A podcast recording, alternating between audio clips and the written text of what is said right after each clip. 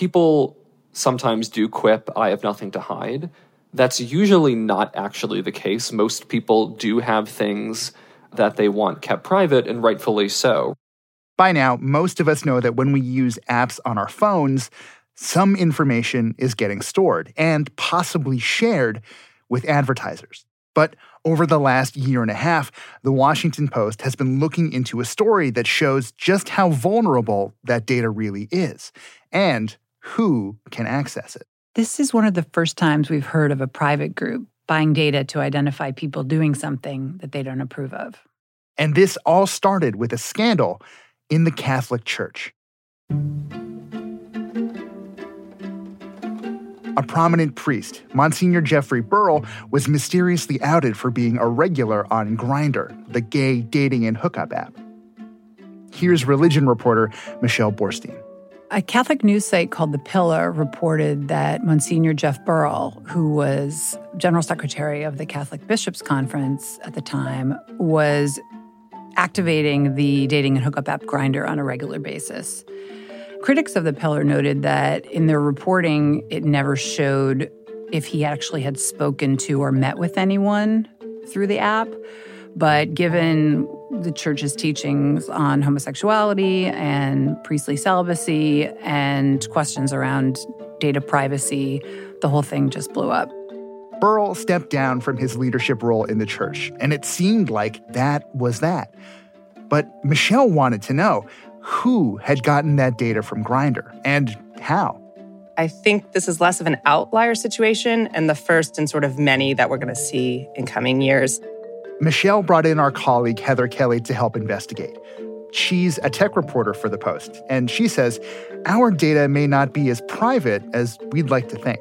What happens is all these apps, they've claimed for a long time yes, yes, we're collecting your data. We know your location, your interest, your demographics, your device ID but it's it's anonymous. We don't connect it to your name and therefore you're safe. And what researchers have been warning about for years is if you have this much information about a person, you don't really need their name. You can see where they sleep, you can see where they work. You can connect those dots and re-identify them. And that is what's happened here. Somebody got this data and was able to connect the dots. And it's something that really anybody with the resources and the know how could be able to do given the lack of privacy laws right now. Michelle and Heather learned through their reporting that a group of conservative Catholics had a role in outing Burrill, and their efforts didn't stop there. This secretive group has poured around $4 million into a data project that identified priests who were using dating and hookup apps. From the newsroom of the Washington Post, this is Post Reports. I'm Chris Velazco. It's Tuesday, March 21st. Today on the show, we dive into who is behind this effort to identify gay priests, and we break down what we know about how they got access to Grindr data. Plus, what all of this means for data privacy and what we can do to protect ourselves in the absence of government regulation.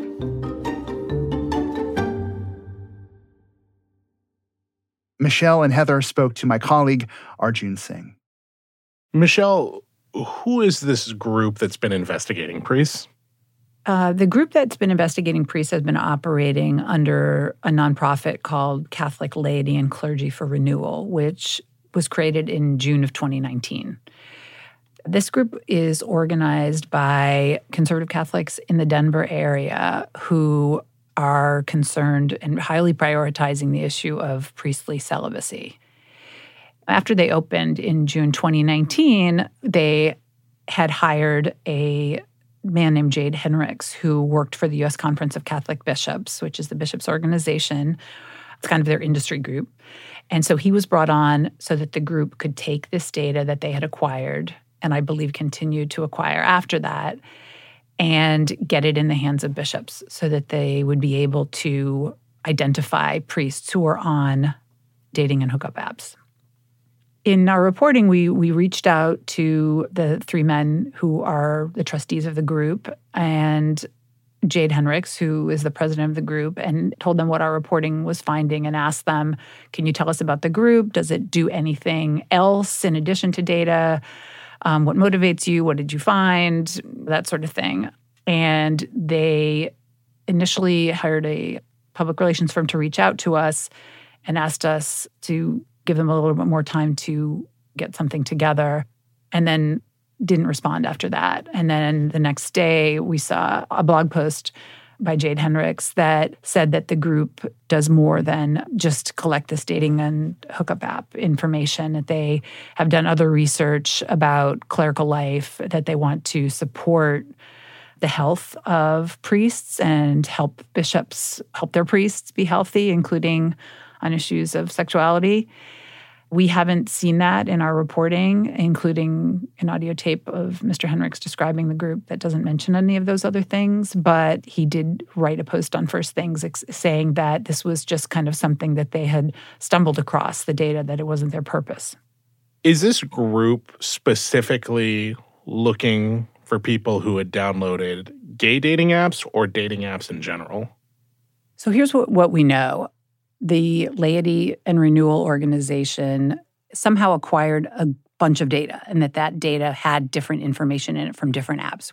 And we do know that in the data that they had, there were some apps that serve straight people like OkCupid and that kind of thing. We but the vast majority of it was about Grindr, which is a, a dating and hookup app that that gay men use that fits with the reporting that we did about what their goals and concerns are. They these are people who have spoken a lot about the church liberalizing its teachings about homosexuality, about um, you know just traditional mores.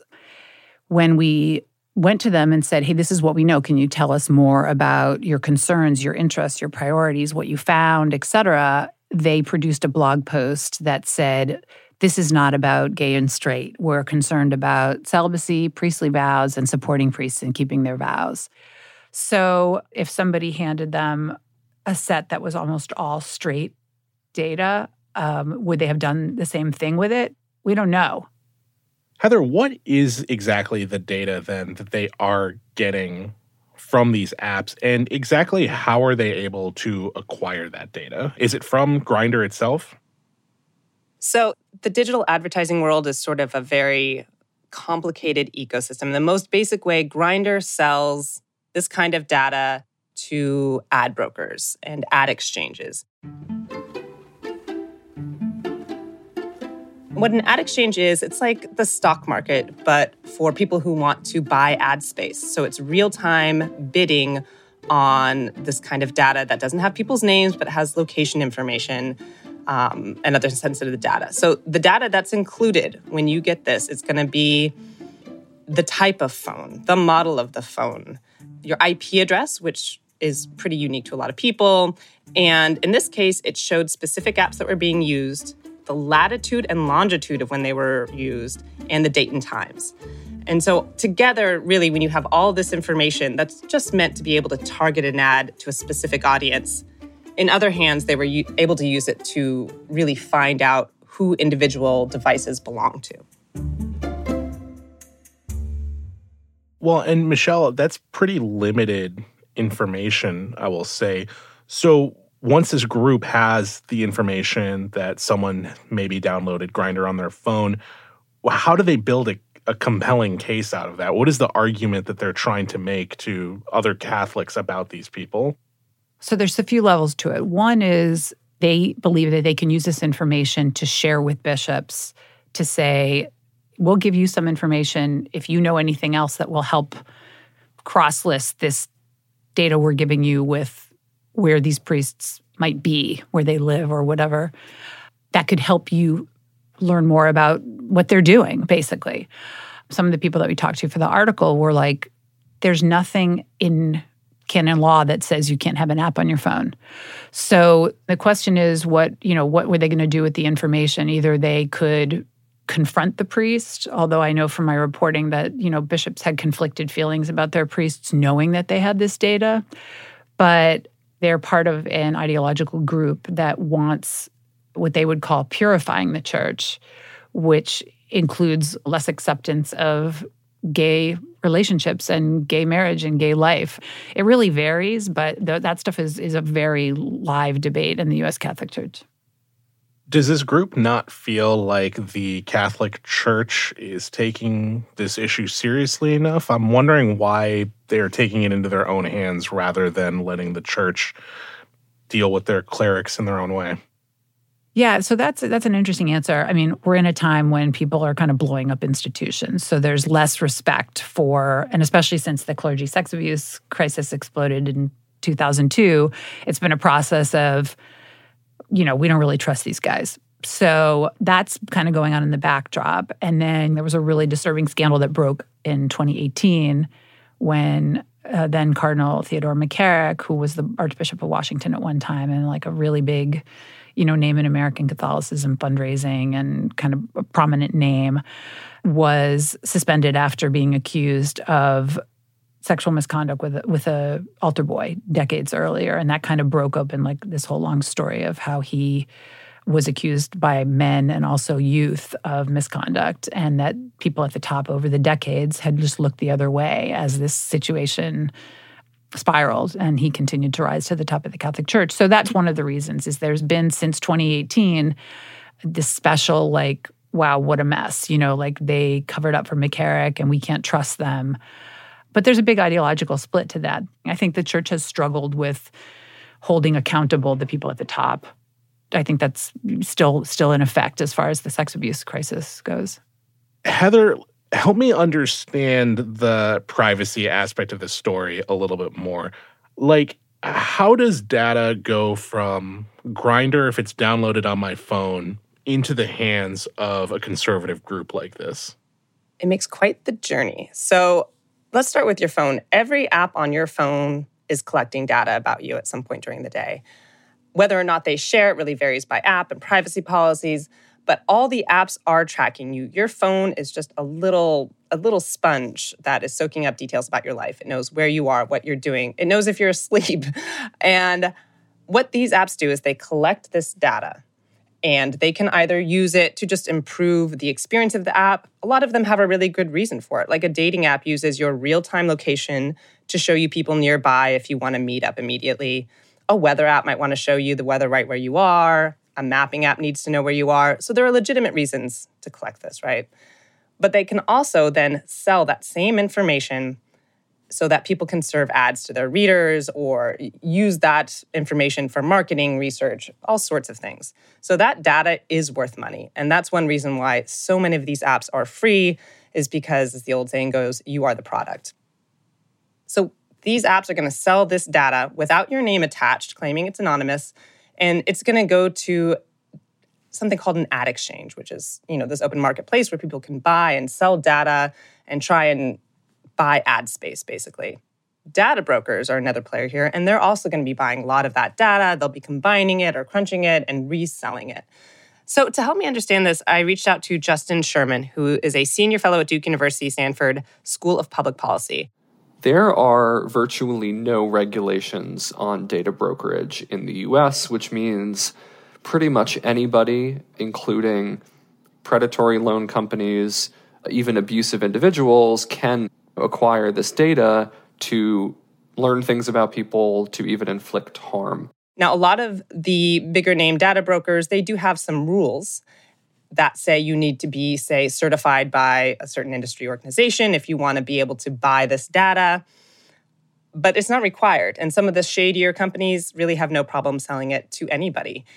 And once you have that data, there's also no rules really on what you can do with it. There might be a policy that says, hey, you promise not to use this for anything, you know, super shady or, or unethical, but it's just in writing. Again, it's not legally binding worst case scenario could be that that person does this in the future isn't allowed to make purchases anymore so that's what's happening here is this this information is being gathered for one reason being sold for another and profiting a whole bunch of people along the way Heather, I'm still trying to like wrap my head around exactly how this all works. Like what is being handed out and then sold by data brokers? So it's entirely dependent on the apps.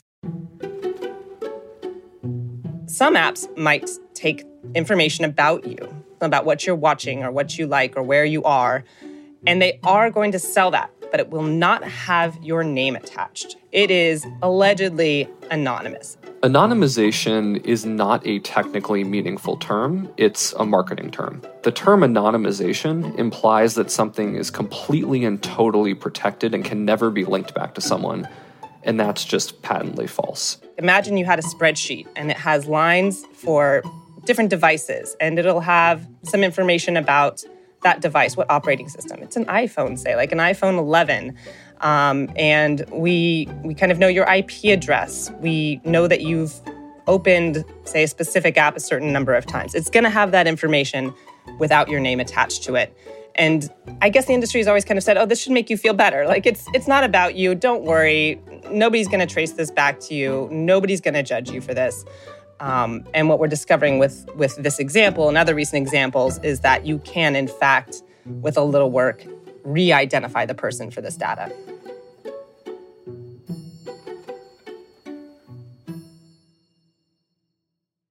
Yeah, can you explain how you would take the information and make the leap to then peg it to a certain person? Absolutely. So there's something called geofencing. So theoretically, somebody could go to a data broker and say, "Hey, I want all, you know, dating app pings for this area." And they're going to fence off um, maybe a, a church. They're going to fence off that area and they'll get you know a big dump of data of all the pings of all the people who open data apps near that area with no names in it so what this group is doing is they're looking to see who is pinging these apps kind of at the, the time of night that would indicate they really lived at the rectories for a multiple number of nights in a row and they're going to be like okay this device belongs to somebody who who sleeps here overnight who lives here so now to find out who it is let's see where else that same device pings now it might go to another home that belongs to their parents. That is public data. You can look up an address, find out who owns it, and go, okay, now we figured out who this is. Or a person might go on a business trip and you can see that they, you know, they went to San Diego and that's a ping on the same device of somebody who lives in the rectory. And you're gonna you're gonna be able to make a pretty solid conclusion about who you think that person is. And what is the legality behind this? Is there any rules that regulate exactly how data can be used or who can purchase it? As of right now, there are not a lot of laws that touch on this at all. The US lacks a strong federal privacy law, and most of the policy conversation in the US stops at that first party business you interact with. There's questions of what does Google do with your data?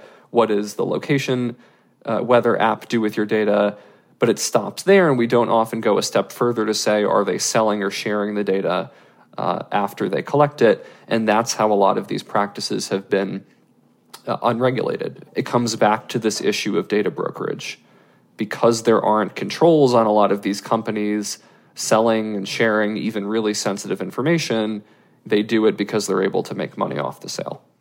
There are some laws that protect children under 13 from certain types of data collection. And that's pretty much it on a federal level. So, as far as I know, this isn't breaking any laws. It's it's perfectly legal.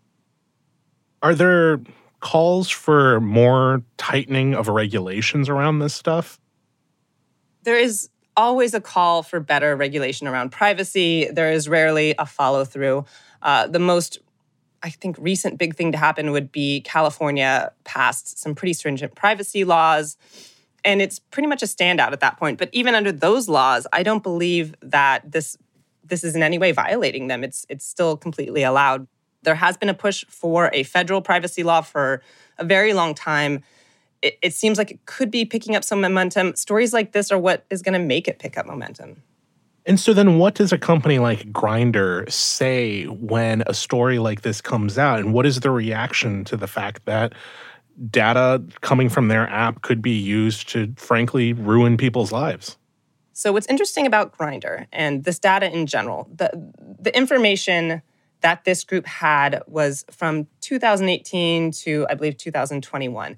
And there were three separate sets of data in here that they're looking at. Now, in 2020, in January, Grindr stopped sharing GPS level location data. So they actually have made a change to make this much harder to do in the future.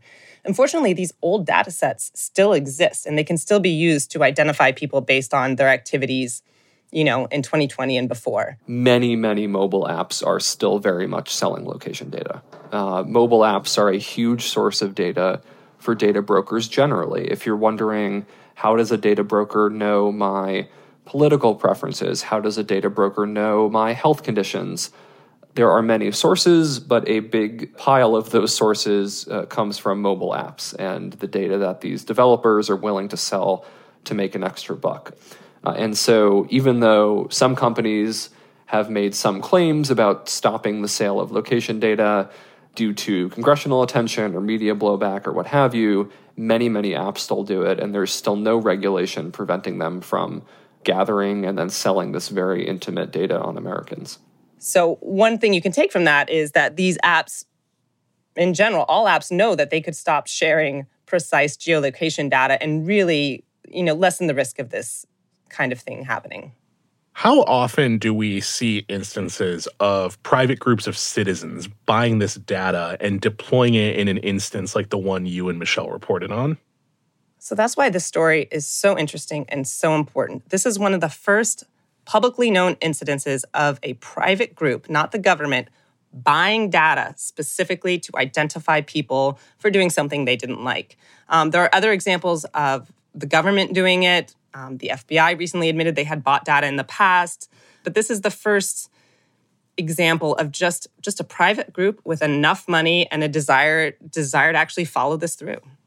Yeah, and you know, at least for me, and I think that I speak for a lot of people in saying that apps are very integrated into our day-to-day life, and it would be very difficult to disentangle a few core apps from how we go about living lives. But is there anything that we could do as cell phone users and app users to guard some of this data and maybe prevent it from coming back to haunt us? Absolutely. And this is my favorite topic. There is so much you can do. And first of all, I understand that is asking a lot of people to be in charge of their own privacy. This is a systemic issue. This shouldn't fall on individuals but it is for now. And so here's what you can do. First of all, be very careful about what apps you're downloading on your phone. Make sure they're from reputable companies.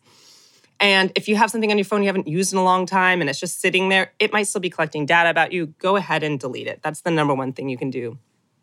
The number two thing is on both Android and iPhone, you can control whether or not you allow an app to collect precise location data. So you can go through all of your apps and you can turn that off. You can revoke access so they cannot have precise location data. They might have sort of broader location data. However, one funny thing is that the apps actually have other ways to get this. They might be able to figure out where you are from your IP address or other activities. But primarily, you can pretty much shut it down just in your own settings. It will impact how these apps work. So if you are using a dating app to find people nearby, this is going to make that a little harder. It's going to make your weather a little less exact, but it is peace of mind. So those are the biggest things you can do. Unfortunately, the industry is so dead set on collecting this kind of data, of, of using it and serving ads, that they're always finding new ways to get it. And so staying one step ahead of them is extremely difficult without any kind of legislation in place. After the break, Arjun talks with Heather and Michelle about what this all means for the Catholic Church and the takeaways for all of us about our privacy online. We'll be right back.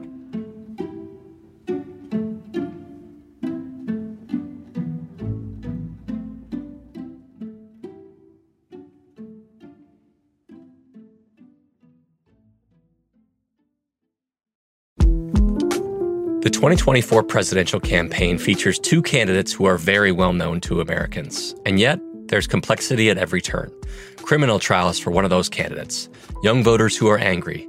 The Campaign Moment podcast from the Washington Post gives you what matters. I'm Aaron Blake, and I'm covering my 10th election cycle. My colleagues and I have insights that you won't find anywhere else. So follow the Campaign Moment right now, wherever you're listening.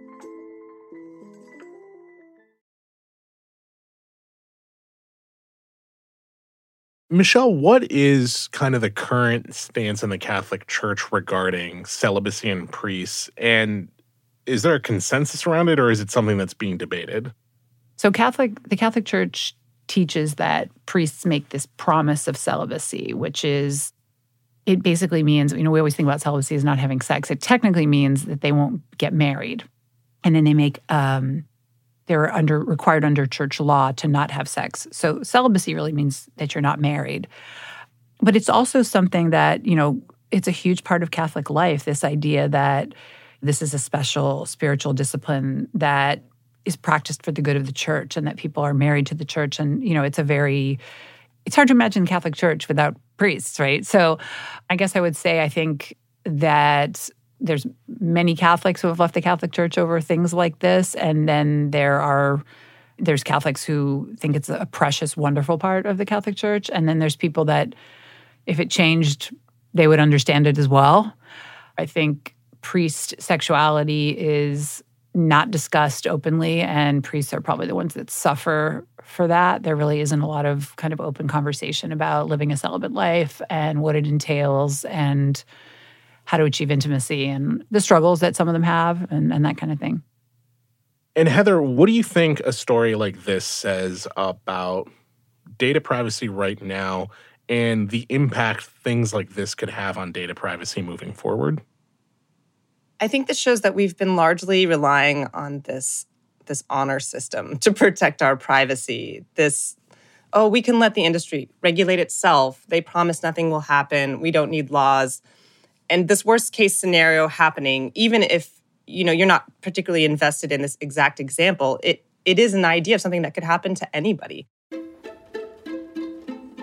An employer could do this to their employees a different religious group could use it to try and find people who are seeking abortions or transitioning. There are so many examples of ways this could be used that this might just be the first kind of warning sign that this is possible.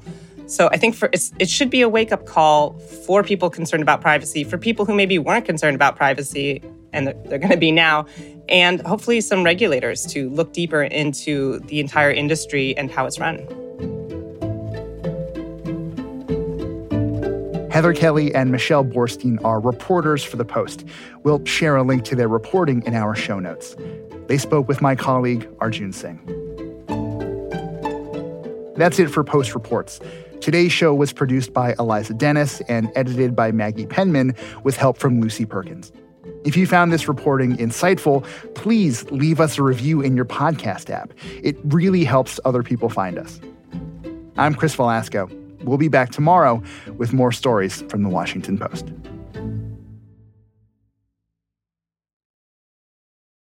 Hey, this is Christina Quinn. I'm the host of Try This, the Washington Post's new series of audio courses. The idea behind Try This is to become better functioning humans without having to comb the internet for countless hours. In our first course, we learned how to sleep better. Now, we're going to learn how to make our friendships stronger. I'll offer expert tips that are doable, and I'll keep it short. So let's do this. Class is in session. Find Try This from the Washington Post wherever you listen.